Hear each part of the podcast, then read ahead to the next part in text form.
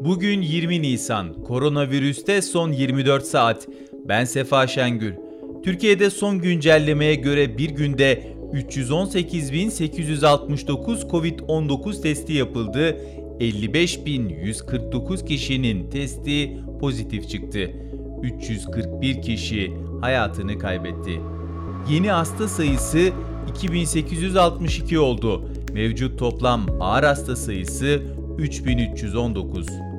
Sağlık Bakanlığı'nın açıkladığı bir haftalık tabloya göre 100 binde görülen COVID-19 vakaları 75 ilde arttı, 6 ilde ise düşüşe geçti.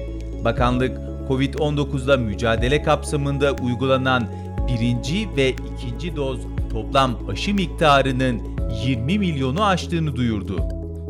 Marmaris Uluslararası Yat Kulübü kış trofesi yarışları salgın tedbirleri kapsamında iptal edildi. Süper Lig ekiplerinden Fraport Tav Antalya Spor'da iki futbolcuyla teknik ekipten bir kişinin daha Covid-19 testinin pozitif çıktığı bildirildi. İçişleri Bakanlığı 12-19 Nisan'da sokağa çıkma kısıtlamasını ihlal eden 33.811 kişiye adli ya da idari işlem uygulandığını duyurdu.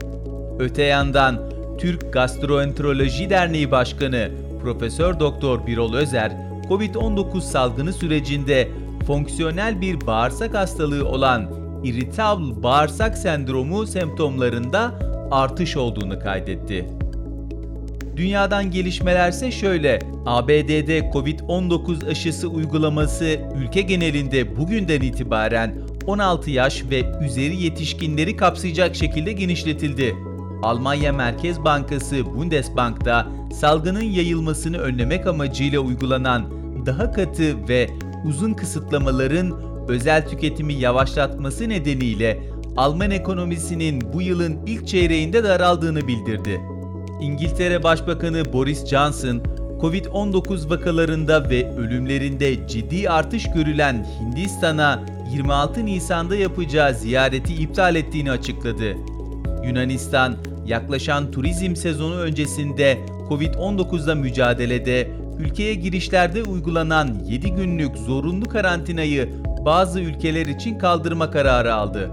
İtalya'da bir grup küçük işletme sahibi ülkenin ana arterlerinden olan A1 otoyolunu trafiğe kapatarak Covid-19 salgınına yönelik tedbirleri protesto etti.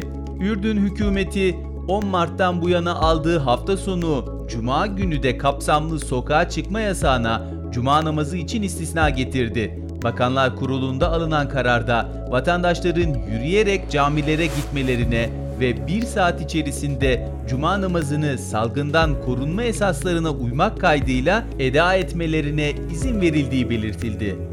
İran'daki bilim kurulu üyesi Profesör Doktor Mesut Merdani, ülkesindeki hastanelerde yoğunluk nedeniyle COVID-19 servislerinde yer kalmadığını belirtti.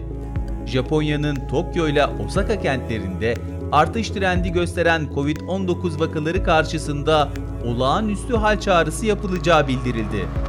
Kuzey Kıbrıs Türk Cumhuriyeti'nde ise salgına karşı alınan ek tedbirler bugün itibarıyla uygulanmaya başlandı. Buna göre bugünden itibaren 26 Nisan'a kadar hafta içi ve cumartesi 21 ila sabah 5 saatlerinde sokağa çıkma yasağı uygulanacak. Malawi'de Covid-19'la mücadele fonlarını amacı dışında kullandığı gerekçesiyle Çalışma Bakanı Ken Kandodo görevinden uzaklaştırıldı.